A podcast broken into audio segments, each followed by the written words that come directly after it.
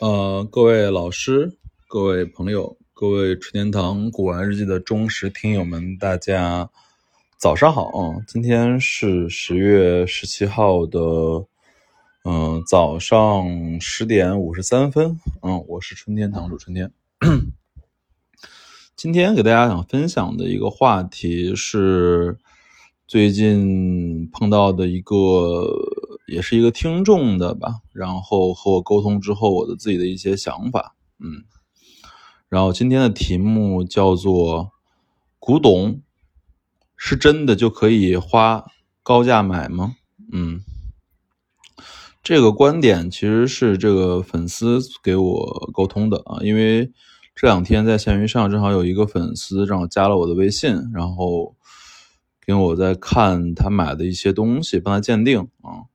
他大概买了有可能有十七八件吧，然后应该嗯百分之百都是老的啊，这没有什么问题。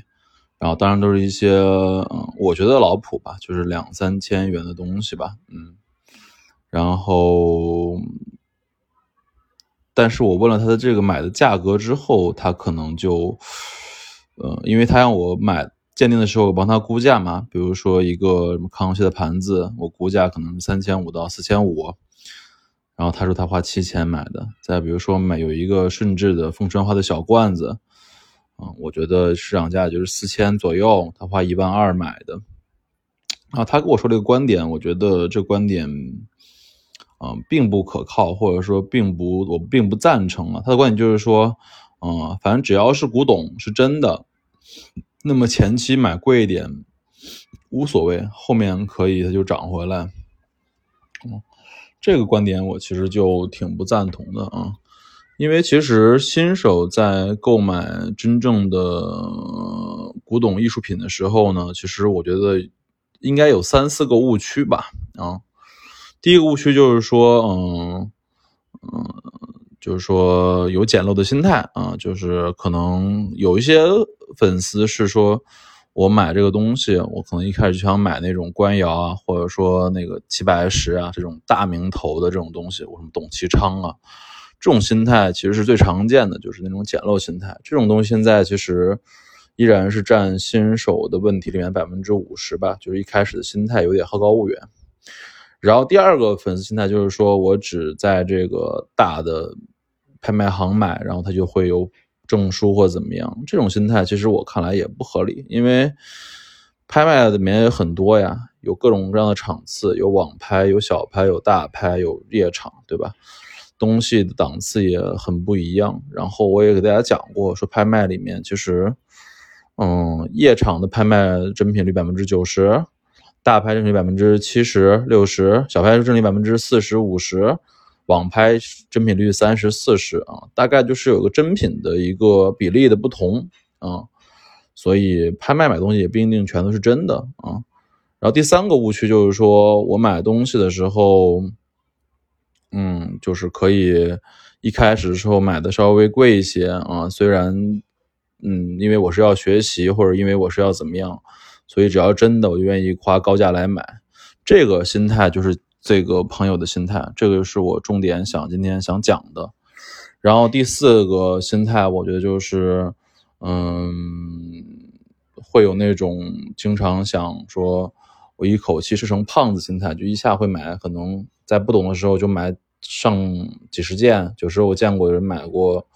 可能有六七十张书法，或者说四五十件的不同的官窑瓷器这样的情况。所以这四个心态，我觉得可能是古董新手常常见的几个错误的心态吧。就是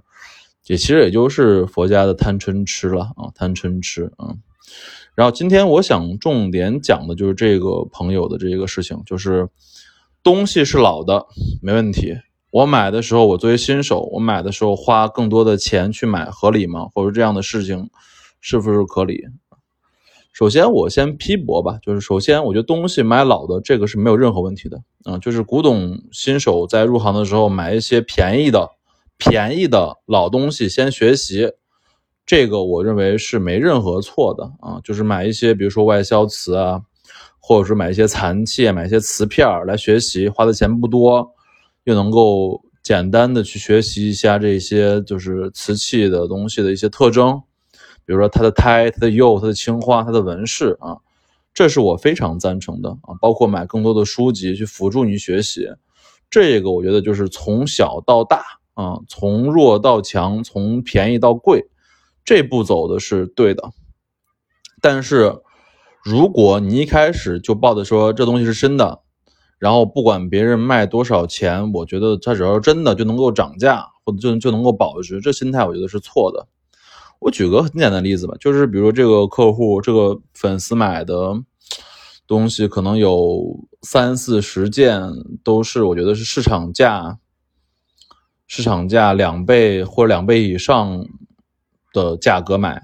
那么我认为这就基本上没有什么可买性啊，因为我们自己做古董生意很懂这件事，就是说一件东西你最终总是要出手的啊，不管他是收藏的心态，还是玩的心态，还是怎么样的，没有任何一个人，包括什么马未都啊，都没有任何一个人他能够做到百分之百对的东西百分之百的占有，一辈子不卖，这是很难。所以你只要买的时候，我觉得你第一个想就是我要卖。的时候，它能值多少钱？那比如说你买的这些康熙的外销瓷盘子，或者说，嗯，一些小罐儿，或者明代一些小罐儿，这东西本身的市场增值能力是很弱的，很弱，很弱，很弱。比如说你花，我我举个例子，比如说，嗯，这个康熙外销瓷的盘子，现在市场价就是四千到五千吧，三四千、四五千，画的好的可能还有上万的。这是要看品种的。如果你买一些很普通的品种，啊，虽然它也是康熙外销瓷，但是它的弹性就已经很低了，因为市场存量非常大。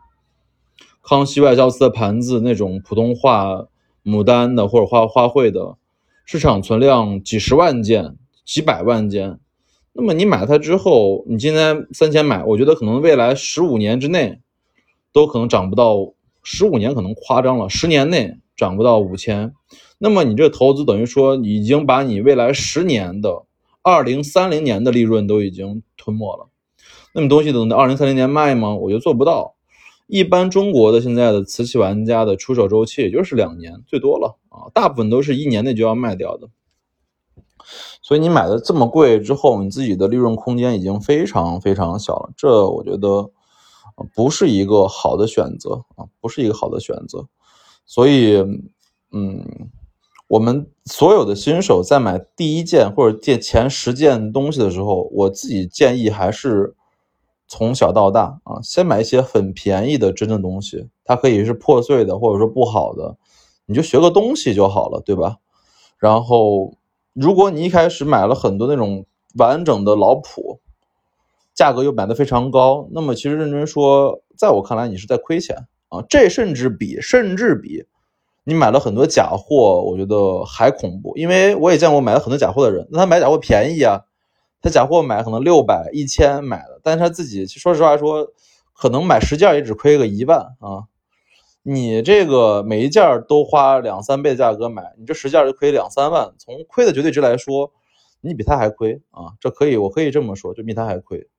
所以这个事儿是我千万想叮嘱所有粉丝朋友的，就是说。在买第一件到第十件东西的时候，在你眼力不充足的时候，在你对市场价格不清晰的时候，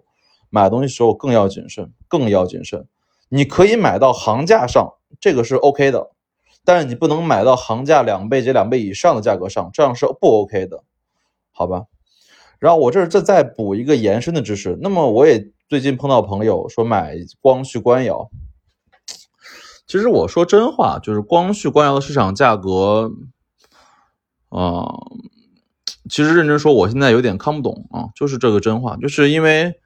嗯，从这几个月的北京的各种拍卖来看，其实我觉得光绪官窑仍然存在一股炒作的资金啊，这个是我自己的判断。为什么这么说？因为其实同样的东西，它放在比如说保利网拍上卖，它卖一万八、两万三、两万五、两万七，它放到易趣上卖，卖到四万多、五万多。包括易趣上那些残的盘子，大易那些残的盘子、残的碗，我觉得市场价超不了一万五，能卖到四万多，这绝对啊，这绝对是有一股炒作资金在炒作这种晚清官窑品种的啊，这个我觉得大家一定要控制，不要说别人拿了个残的光绪官窑大婚碗，跟你说我花四万三在大衣上买的，你就觉得哦这这值这个钱，并不值，并不值，因为这些东西其实我们都知道，它可能是通过帮 hands，包括一些往海外的小拍回流的，当时买的价格超不了两千美元，一一万二人民币，现在在易居上卖四万七。我认为是绝对有一股炒作资金在炒作这些品种的，它是为它的后面，它的整器出手做准做准备啊。所以光绪官窑的市场价格，我自己自己真实买起来，我个人感受并没有你想象中涨幅这么恐怖。包括所有的官窑品种吧，绝对没有你想的说一年翻一倍的，没有，不存在。我讲真实数据就是说，我一六年、一七年买的当时的产值连盘子。当时买一万四、一万六买的陈设盘子，现在可能卖两万八、两万九，这已经是四五年之后了，涨了一倍。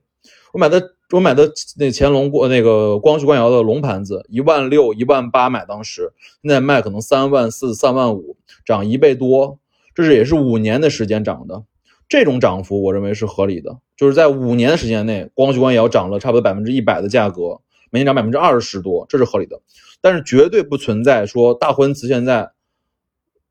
动不动说残的卖四万七、四万八、五万五这种生意，我觉得是假的啊，假的。包括我在讲很多例子，我给大家讲过，说中茂当时卖就是就是今年的资真三卖的一只这个呃海八怪光绪大碗，这只碗是二零一九年三月瀚海春拍买的，我当时买另外一只，那只当时这只残这只这碗略有瑕疵，是卖三万九千块钱落锤的。现在在瓷真三要卖到十二万七千块钱，这个价格我也觉得就是，我认为北京是存在一股炒作资金的啊，这是我自己的判断啊。因为其实我们也听到大量的故事，说有些人因为在在炒作，包括最近我看大一在做这种，呃，同治大婚晚清官窑的这种瓷展啊，其实我自己判断都是配合这笔资金在做的瓷展。因为有一些藏家或者说大藏家在出货，因为他出要走这些流程，通过前期抬高残期价格办攒展，把自己整期价格哄抬到一个高的价格上，但这并不适合你任何的普通的用户啊。我是认为，真正普通用户能买到一些，还是要买到价格合适的藏品上，你才有可能获得到收藏的真正快乐。因为要不你买的太贵。你这辈子挣不到钱，你这辈子可能都是亏的，所以这这最后也对你，我觉得收藏是一个阻碍，好吧？物件开门不解释，春天浪子。今天我想讲的就是这个故事，就讲的是我们在一开始买东西的时候该买什么。